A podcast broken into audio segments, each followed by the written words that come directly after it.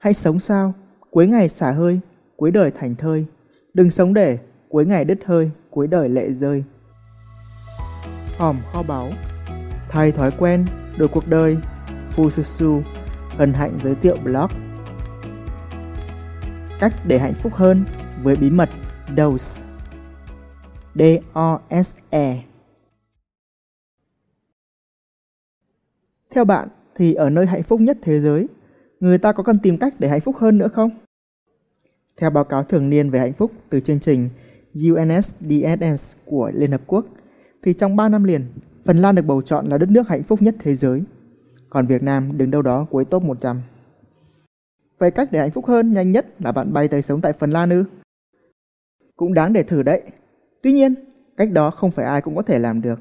Chưa kể cũng ẩn chứa những rủi ro nhất định, từ chia tay bạn bè, từ bỏ công việc ổn định, cho tới cú sốc văn hóa khi thay đổi môi trường.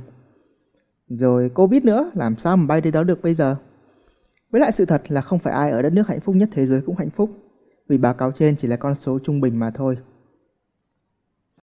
Có một cách để hạnh phúc hơn hoàn toàn miễn phí. Thật khó để có được thứ gì đó nếu bạn không biết rõ nó là gì. Vậy hạnh phúc là gì?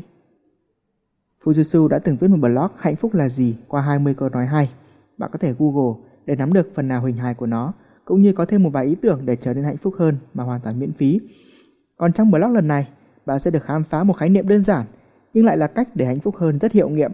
Nó sẽ không chỉ giúp bạn thức dậy mỗi ngày tràn trề năng lượng, mà kết thúc cuối ngày trong sự hài lòng. Càng ngày, bạn sẽ càng cảm thấy cuộc sống của mình trọn vẹn hơn, viên mãn hơn. Một số cách để hạnh phúc hơn sai lầm mà bạn cần tránh. Trước đó, bạn cần tránh một số cách để hạnh phúc hơn phổ biến nhưng lại tiêu tốn thời gian tiền bạc mà kết quả cuối cùng lại không như ý. Những cách này không hiệu quả nhưng nhiều nơi vẫn cổ suý nó vì một lý do nào đấy mà thường là vì mục đích thương mại hay những niềm tin lệch lạc. Một, cách để hạnh phúc hơn là ăn uống nhiều hơn. Trong tâm trí bạn có một hình ảnh nào đó liên quan tới một cảnh ăn uống nào đấy mà mọi người rất vui vẻ không? Tôi cá chắc chắn là có và 99% là do một cái quảng cáo nào đấy trước đây. Đây là mẹ của các nhà marketing để thúc đẩy doanh số bán đồ ăn thuốc uống, chứ chẳng có liên quan gì tới cách để hạnh phúc hơn, mà chỉ làm bạn đau khổ hơn trong tương lai vì béo phì mà thôi. 2. Cách để hạnh phúc hơn là trở nên đẹp đẽ hơn. Đúng, việc sở hữu một thân hình thon gọn sẽ đem lại cảm giác hài lòng và khiến bạn hạnh phúc hơn. Tuy nhiên, việc bạn đổi màu tóc, bôi đủ thứ hóa chất lên da hay diện một món đồ nào đó mắc tiền để đẹp hơn cũng chỉ là chiêu thức marketing của các hãng dược phẩm và thời trang, khiến bạn ngày càng tốn tiền chứ chẳng liên quan gì tới cách để hạnh phúc hơn. Thứ ba, cách để hạnh phúc hơn là kiếm nhiều tiền hơn. Nhiều người tin rằng khi thành công hơn thì sẽ hạnh phúc hơn. Tuy vậy, vấn đề còn phụ thuộc vào việc bạn định nghĩa thế nào là thành công nữa. Khi kinh tế càng phát triển thì thước đo thành công là tiền bạc lại càng được ưa chuộng. Vì thế mà nhiều người nhầm tưởng rằng càng kiếm được nhiều tiền thì càng hạnh phúc. Họ kiếm tiền bất chấp thủ đoạn và sau đó nhận hậu quả. Vậy hạnh phúc là gì với các nhà khoa học? Và bí mật DOSE là gì? Thật ra hạnh phúc, suy cho cùng, cũng chỉ là một trạng thái cảm xúc. Theo các nhà khoa học, thì tùy vào sự hạnh phúc của bạn được kích hoạt ra sao mà sẽ có tới 4 loại hóa chất trong bộ não được tiết ra. Nếu gom 4 chữ cái đầu tiên trong tên của chúng, bạn sẽ có dose. Trong tiếng Anh, dose là một liều thuốc, một liều hạnh phúc. Chữ D, dopamine. Đây là chất thường được tiết ra khi bạn đạt được những chiến thắng nhỏ. Ai đó like ảnh của bạn trên Instagram hay bạn xem được một status thú vị trên Facebook nó mang lại cho bạn cảm giác phấn chấn tức thời, tạo động lực nhỏ nhưng đủ để bạn tiến tới mục tiêu gần nhất. Lướt tới status Facebook tiếp theo hoặc cày thêm một level trong trò chơi bạn thích. Chữ O, oxytocin.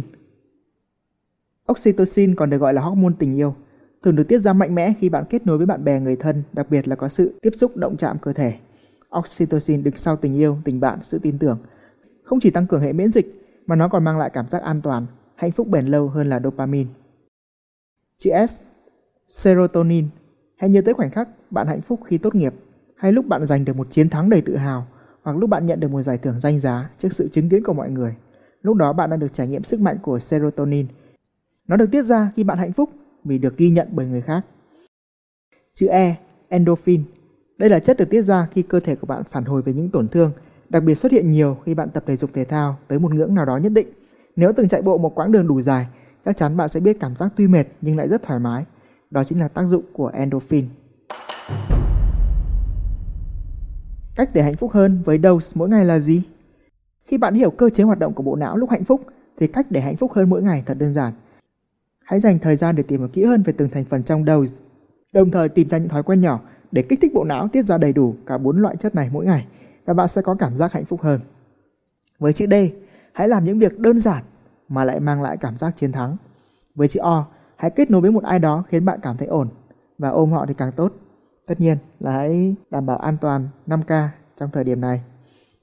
Chữ S, hãy làm một thứ gì đó để được mọi người hoặc là chính bạn thốt lên rằng ôi mình thật là siêu. Với chữ E, hãy giữ cho vòng eo của bạn thon gọn bằng cách vận động nhiều hơn và tận hưởng cơn đau. Bên cạnh đó, nếu bạn đang cảm thấy không hạnh phúc thì hãy xem trong các thành phần dose xem bạn đang thiếu dưỡng chất hạnh phúc nào và tìm cách bổ sung phù hợp. Chẳng hạn, với tôi thì do hay đi lại nên ít có điều kiện gặp gỡ bạn bè thân thiết mà tôi lại ngồi laptop suốt ngày, thiếu vận động nên tôi đang thiếu trầm trọng chữ O và chữ E. Oe oe, giống như em bé nhỉ. Thế là lúc ấy tôi quyết định đi học lại võ Aikido. Bộ môn này không chỉ giúp tôi vận động nhiều hơn, từ đó có vòng eo thon gọn hơn mà còn được kết nối với mọi người. Tất nhiên là không phải ôm họ mà là vật luôn ra sàn. Đúng là mỗi lần học xong tôi đều cảm thấy rất thoải mái, rất hạnh phúc. Cách để hạnh phúc hơn của bạn là gì? Hãy ứng dụng ngay nguyên tắc dose bên trên và comment ý tưởng của bạn. Ngoài ra, bạn có thể tham khảo danh sách những thói quen nhỏ bên dưới sẽ giúp bạn kích hoạt các thành phần trong dose mà tôi tổng hợp được. Nếu thấy hay, bạn đừng quên chia sẻ nó để lan tỏa hạnh phúc và đưa Việt Nam lọt vào top 10 đất nước hạnh phúc nhất thế giới bạn nhé.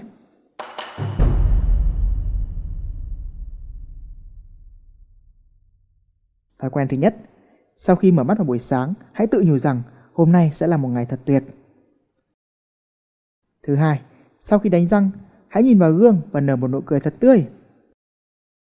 Thứ ba, sau khi thấy mình chạy sắp tới đích, tôi sẽ tăng tốc và bắt hết sức. Thứ tư, sau khi mở vòi tắm và chờ nước nóng, tôi sẽ tranh thủ chạy tại chỗ 30 giây. Thứ năm, sau khi ăn xong, tôi sẽ tranh thủ đi dạo để tắm ánh sáng mặt trời. Thứ sáu, sau khi mở máy tính, thứ đầu tiên mà tôi làm đó là đọc ngay một câu nói hay. Thứ bảy, sau khi nhận ra một ai đó đang nhìn mình, tôi lập tức sẽ mỉm cười. Thứ 8. Sau khi hoàn thành một công việc nào đó dù nhỏ, tôi sẽ tự nói với bản thân rằng mình thật tuyệt. Thứ 9. Sau khi đứng dậy khỏi bàn, tôi sẽ dọn một món đồ nhỏ nhỏ nào đó. Thứ 10. Sau khi làm việc 25 phút, tôi sẽ đứng dậy vận động 30 giây, rồi uống một cốc nước nhỏ. Thói quen số 11. Sau khi trò chuyện với ai đó, tôi sẽ hỏi họ, hôm nay bạn muốn điều gì tốt đẹp sẽ xảy ra? 12. Sau khi gặp một vấn đề cũ, tôi sẽ Google ra ít nhất một cách giải quyết mới. 13. Sau khi chuông điện thoại reo, tôi sẽ hít thở ba hơi thật sâu trước khi bắt máy. 14.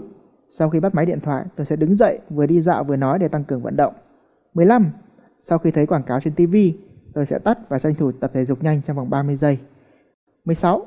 Sau khi về nhà, điều đầu tiên tôi làm ngay đó là ôm một ai đó hoặc ôm con gì đó. 17. Sau khi bọn trẻ về nhà, tôi sẽ hỏi chúng ngày hôm nay có điều gì bất ngờ hoặc thú vị ở trường. 18. Sau khi mặc đồ ngủ, Tôi sẽ soạn luôn đồ cho sáng mai để khi dậy đã thấy ngay chúng ở đó. 19. Sau khi đồng hồ reo lúc 10 giờ tối, tôi sẽ đánh răng để đi ngủ sớm. 20. Sau khi đánh răng vào buổi tối, tôi sẽ soạn những công việc mình sẽ hoàn thành vào ngày mai. 21. Sau khi ngả lưng xuống giường vào buổi tối, tôi sẽ tự hỏi hôm nay mình đã có thành công nhỏ nào. Suy cho cùng, kết quả cuộc đời là do thói quen mỗi ngày và mọi thứ hay ho bạn biết sẽ chỉ thực sự giúp bạn thành công khi bạn có thể biến chúng thành thói quen. Nói thì dễ, làm thì toàn quyền hoặc là trì hoãn. Đã bao lần bạn hào hứng thay đổi bản thân để giờ cuối cùng đâu lại vào đấy? Sau hơn 10 năm vận lộn với việc thay đổi bản thân, hết lần thề thốt này đến lần thề thốt khác mà cuối cùng vẫn vậy. Chỉ cho tới khi tôi học được phương pháp Tiny Habit từ giáo sư Basie Fogg đại học Stanford, tôi mới nhận thức sâu sắc về một sai lầm lớn mà tôi, cũng như hầu hết mọi người đều mắc phải khi thay đổi. Thứ hai, thứ ba, thứ tư, thứ năm, thứ sáu, thứ bảy, chủ nhật, làm gì có thứ nào là thứ mai? Trước khi quá muộn, trước khi căn bệnh để mai làm này tái phát, hãy khám phá ngay sai lầm chết người này để từ đó vượt thoát trì hoãn và tạo dựng bất cứ thói quen nào bạn muốn hoặc xóa bỏ những thói quen xấu đã bám ra rằng bấy lâu nay. Hãy Google từ khóa bí quyết thay đổi bản thân Fususu và bạn sẽ thấy kho báu đấy. Mong tin tốt lành. Fususu, Nguyễn Chu Nam Phương. Mọi thứ đều có thể, vấn đề là phương pháp.